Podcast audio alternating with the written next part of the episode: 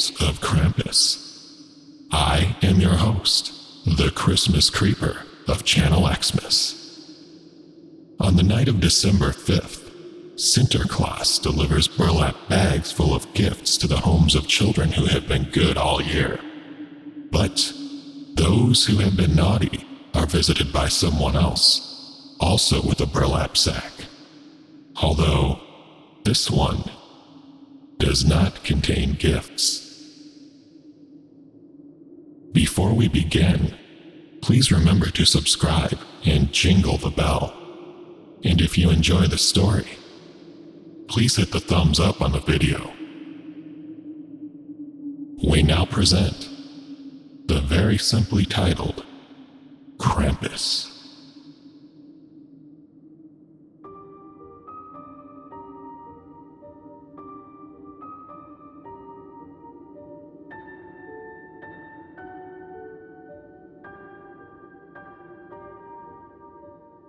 Can still see the box under the Christmas tree.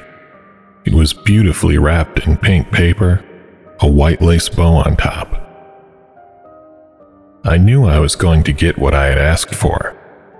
I was good all year, and just to be sure, I left milk and cookies on the coffee table for Santa the night before. I tried to stay awake to catch a glimpse of him or his reindeer but like every year, I became too tired and fell asleep.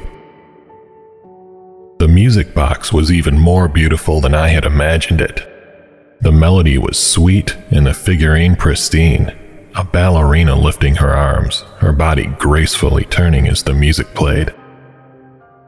She was everything I wanted to be. It became my most prized possession, one I came home to every day and relied on when I was feeling sad. The music box never failed to lift my spirits. As the following Christmas approached, I had a fight with my brother. I can't even remember what it was about anymore. He yelled, and I yelled back. When he saw he wasn't getting what he wanted from me, he ran into my room and grabbed the music box. I begged him to put it down. Uh, I told him Santa had given it to me, but he just laughed and said Santa wasn't real. He threw it on the floor. It shattered into a thousand pieces. I knew no one would ever be able to fix it.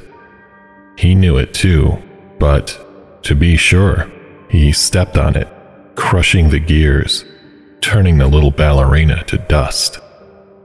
I cried all night. The next day, during a free period in school, my friends wanted me to hang out with them in the cafeteria, but I couldn't. I was still too sad. I just wanted to be alone. I decided to go to the library.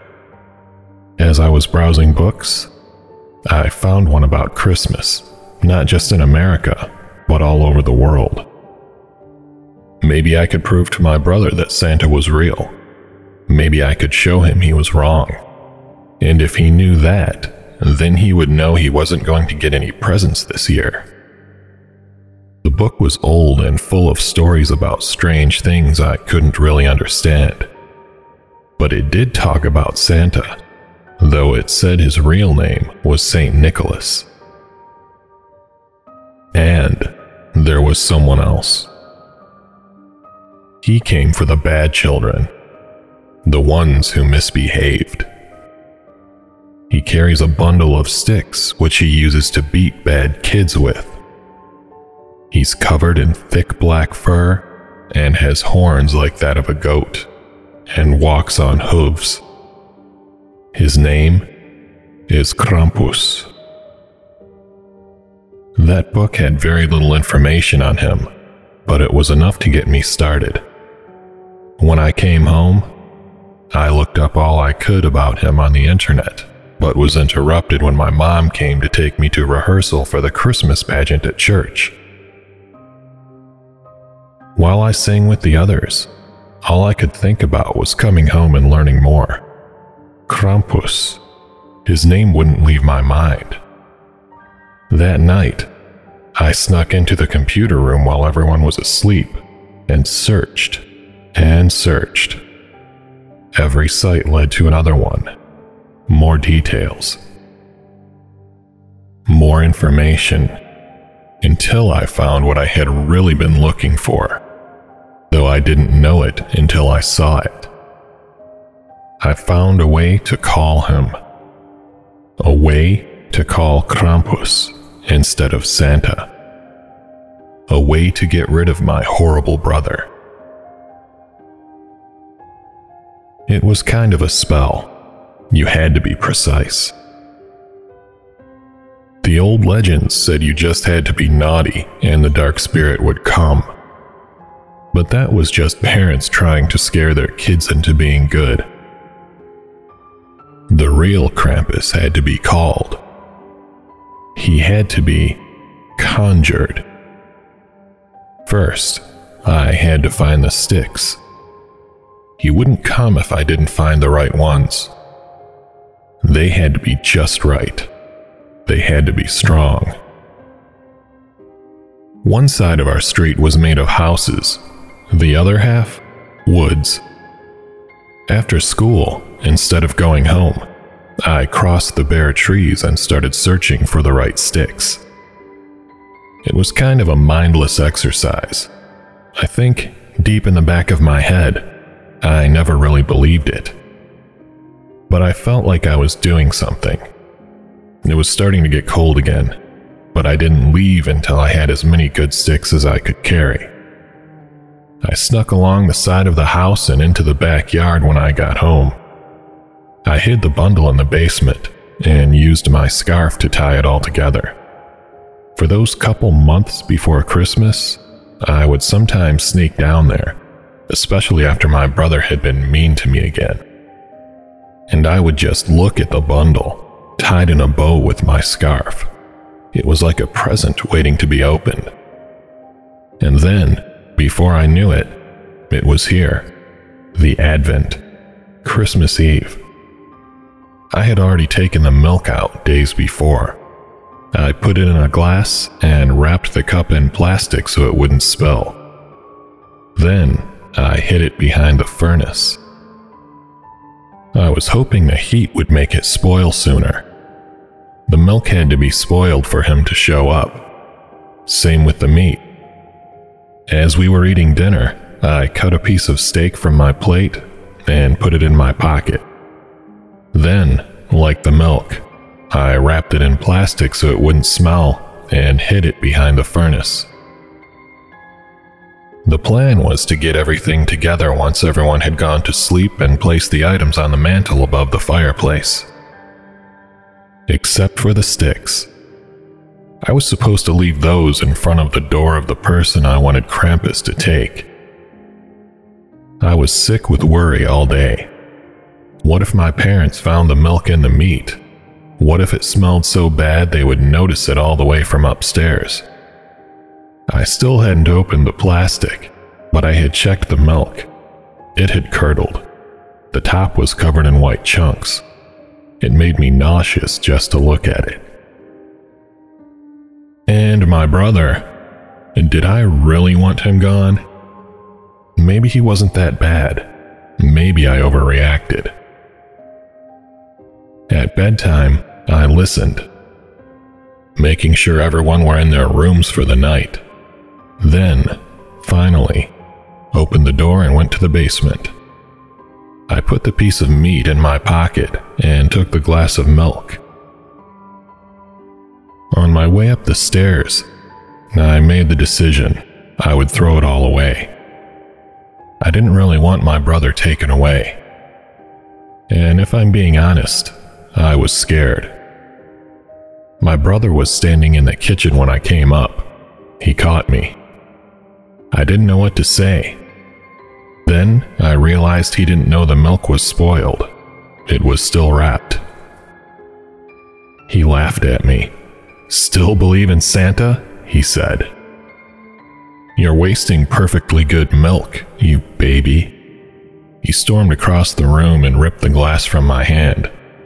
He was confused when he saw the plastic, but it didn't slow him down. He was so determined to drink it in front of me that he didn't notice the rot until it was too late. He spit and slammed the glass on the counter. His face contorted. Before he could even scream at me, he was running to the bathroom. I wasn't sure what to do. I knew he would tell my parents and they would definitely ask what I was doing with old milk. I had no answer. Worst of all, he was definitely going to make my life hell after this. Maybe even hurt me. I had to get rid of him. I put the glass, which still had plenty of milk in it, on top of the mantel. I took the rotten meat from my pocket and unfolded the plastic. It was slimy brown with green spots and smelled like death. I got a chill then, just imagining what would want to eat or drink those things. I stepped back and looked at the open chimney under the mantel. It stood hollow and dark, like a black mouth. The chill in my back grew, and I ran upstairs. All night, my brother stayed in the downstairs bathroom. My parents had no idea he was sick. It was almost midnight. And then I remembered the bundle of sticks. I had to mark the right person, or he could take the wrong one.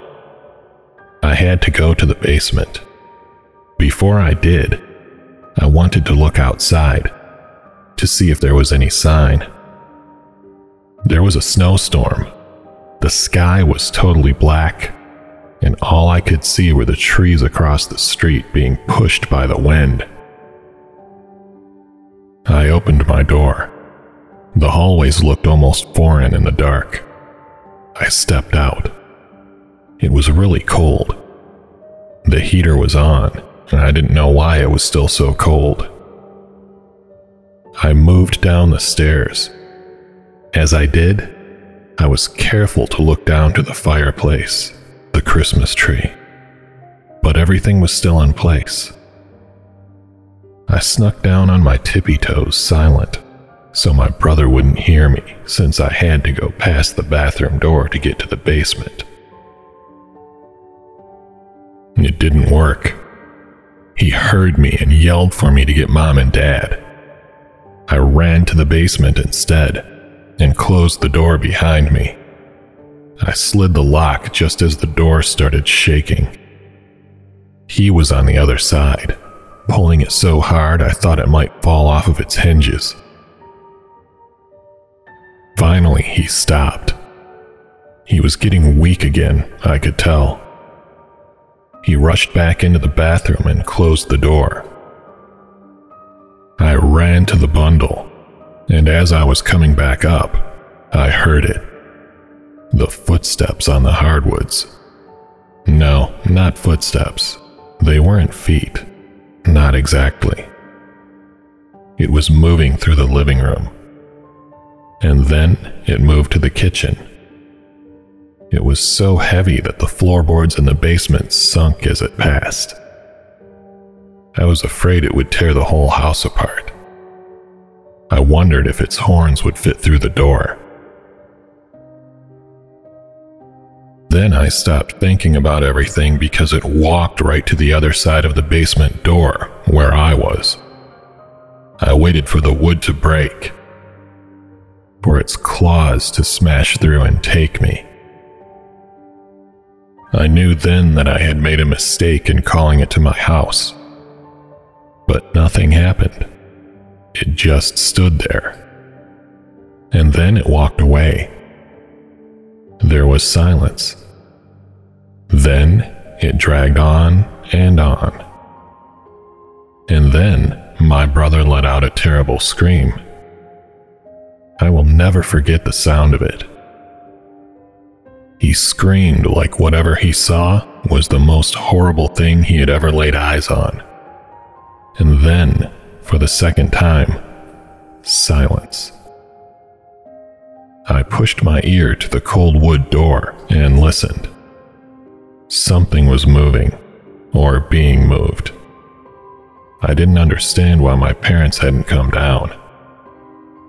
They must have heard him, and the neighbors too. But no one came. I cracked the door open just a sliver and looked out. On the floor, there was a really big and dirty old bag. It was canvas and looked like maybe it had been white a million years ago. Now, it was grimy, with splotches of brown and yellow stains marking it all over. And it was full. The loose canvas went taut Something pulled on it, something I couldn't see, dragging it out of the kitchen. I was still too scared to look. One tug at a time it pulled, dragging it across the floor until the bag was out of sight. I stayed in the basement for hours. In the morning, I crept out. The bathroom door was open Wet streaks lined the floor from the bathroom to the fireplace. The plate of old meat was empty. The glass, too. My brother was not in his room. I went to bed. Some hours later, I woke up to my mother screaming for my brother. He was gone. All spring, I wondered where he was, what had been done to him if he was coming back. By the summer, I had started to forget. Forget him, forget what I had done, forget what I had seen. I wanted to forget. But my mother never recuperated. She became empty. Even when she smiled, it was like she wasn't really smiling. Like she was just pretending I hadn't thought about her when I called for that thing to come to our home. I was mostly just thinking of myself. Even though a lot about my life was easier without my brother, I couldn't enjoy it. Everything had been poisoned by his disappearance. Before I knew it, the cold had come again, and with it, the darkness. The trees turned red and orange, then gray. Everything outside was frozen and silent. In my house, the same was true. The first snow came one night in early November. I sat at the window watching it fall. The outside was too dark to see much. My window faced the backyard, and the only light we had there was the motion sensor, which was off all night unless a raccoon or something walked by. And as I was watching the dark flakes fall, that's exactly what happened. Or, at least, I thought so when the lights turned on. It illuminated the whole backyard. I looked down. Everything was covered in a thin film of snow. I didn't see any animals, but there was something. In the middle of the yard, beneath the snow, Something I couldn't make out from my room. Something that wasn't there before. It was moving. Put on my slippers and wrapped myself up in a blanket, then made my way to the back of the kitchen. I opened the back door. The lights came on again as I stepped out. The thing in the yard was small, about the size of a shoebox. Only a small piece of it was moving, something at the top. As I got closer, I heard what I thought was a familiar melody, only it didn't sound the way I remembered. The thing in the yard was a music box. The ballerina atop of it danced slow, catching and stopping every few seconds. Not at all graceful like the one I had before and her face, parts of it were missing. Her legs were cracked. Before I knew it, I had picked it up. It was the same, the exact same as I used to own, only a little different. I looked closer, turning it upside down to see if the signature I had written was still on the bottom. Before I could check, I dropped it to the ground. There was a stench attached to it. It smelled like rotten meat. That's when I noticed them. Footprints on the snow. Bare feet. They came out from the darkness beyond the lights, up as far as the music box, then turned, moving back to the black.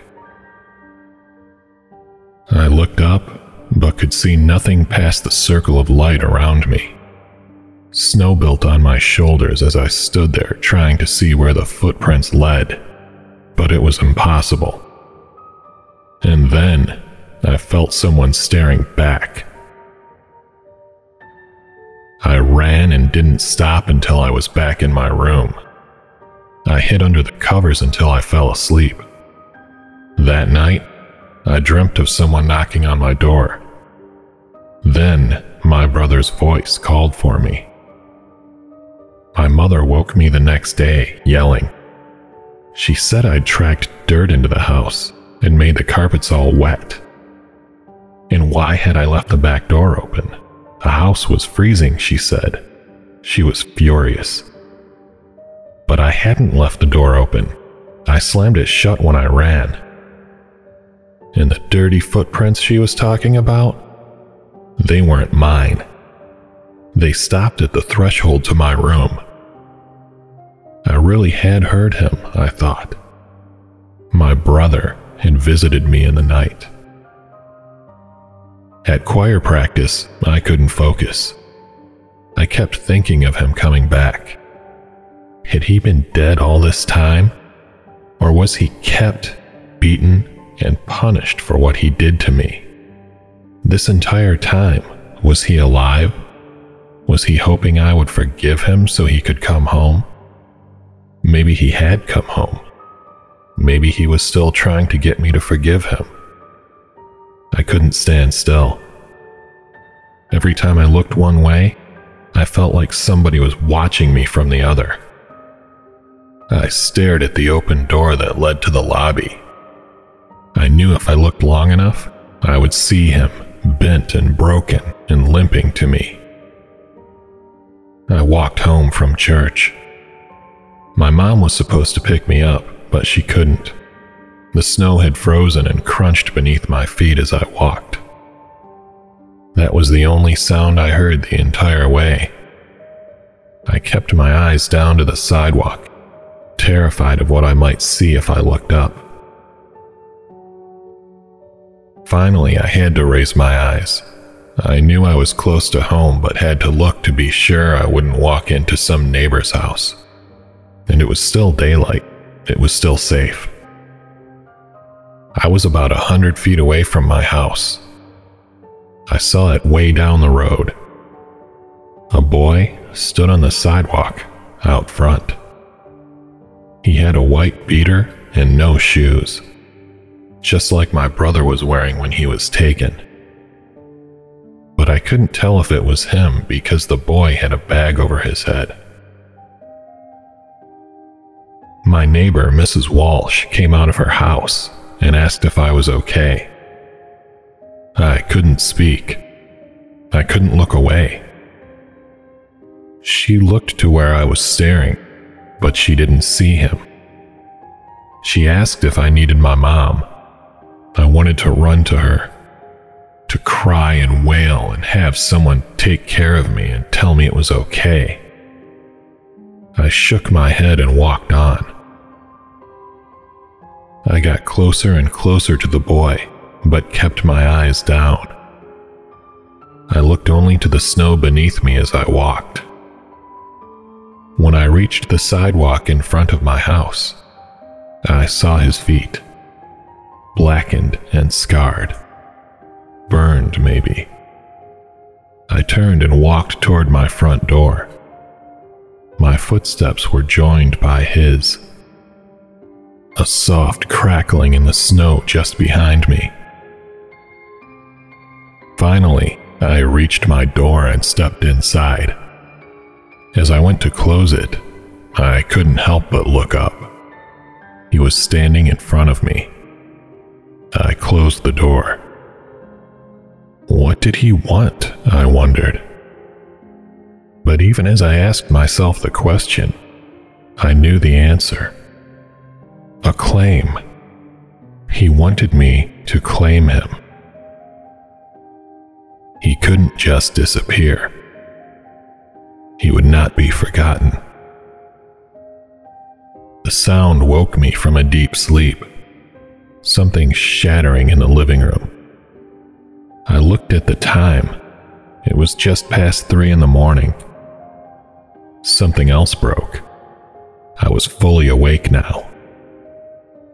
I listened at the door, but the sounds had stopped. I opened the door. As I passed my brother's room, I grabbed his old baseball bat. I had no idea what could be making those sounds. It was like something had been ripping the house apart. I don't know why my parents hadn't heard it. The living room was torn apart. There was fur on the floor, even some blood. And there were gashes dug into the walls. Couldn't tell what could have done that.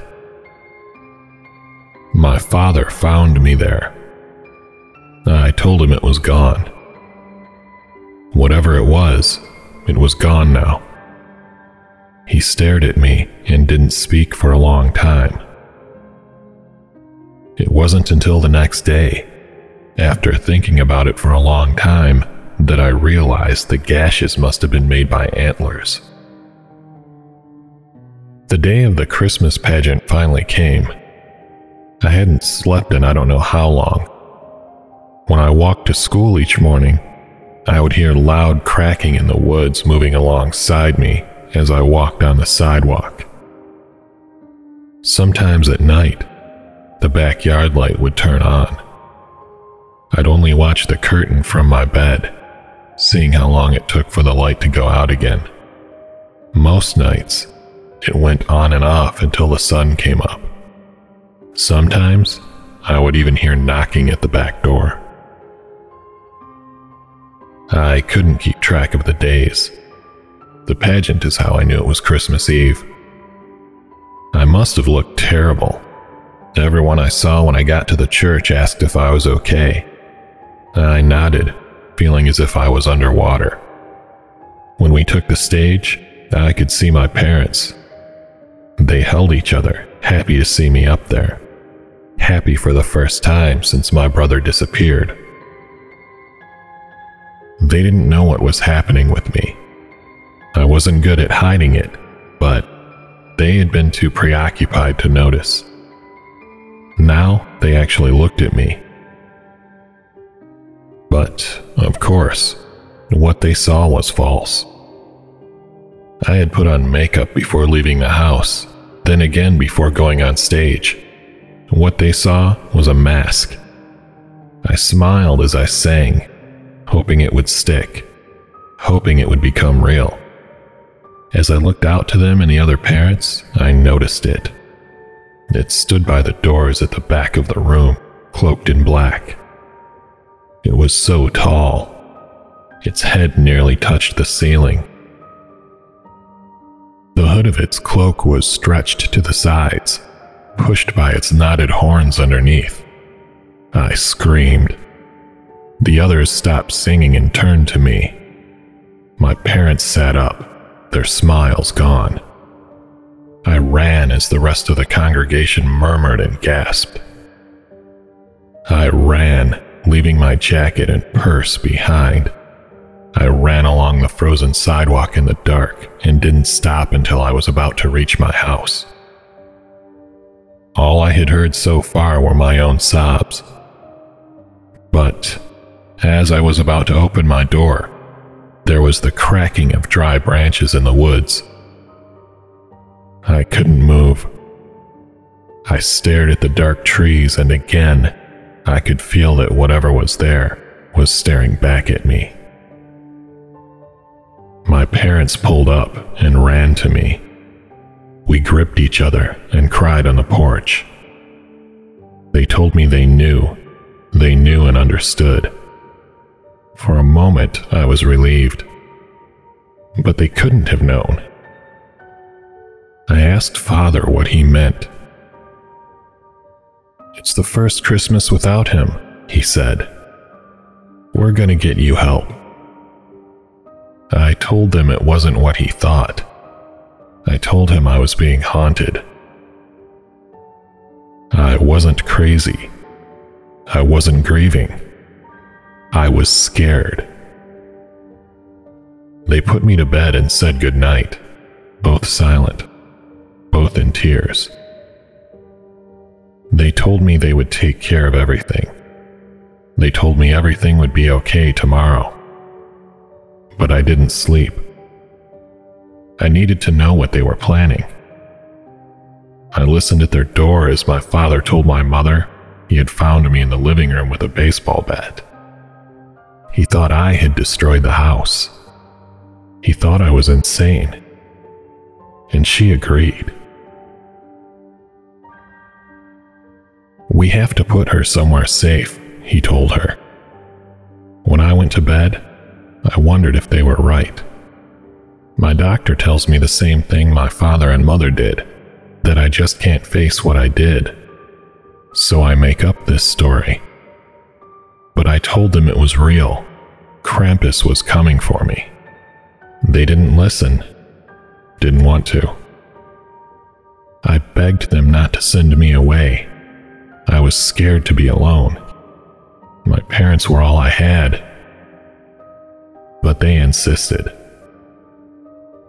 I'm not sure how long it's been since then. Every day is the same as the last.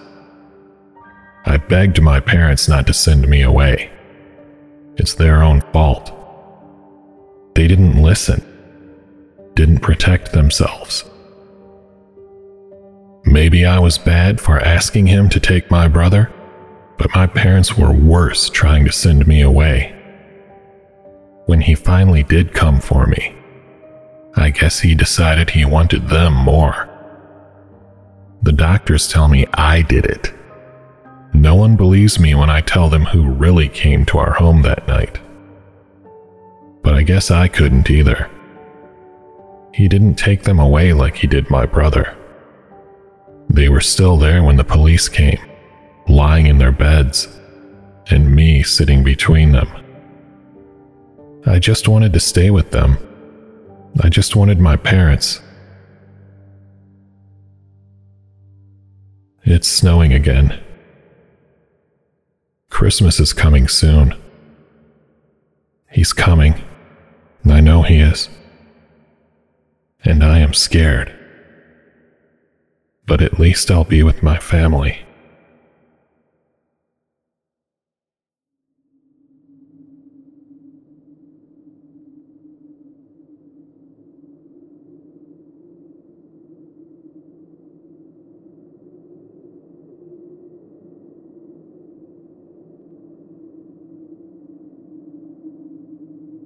Well, friends, it looks like she finally got what she wanted.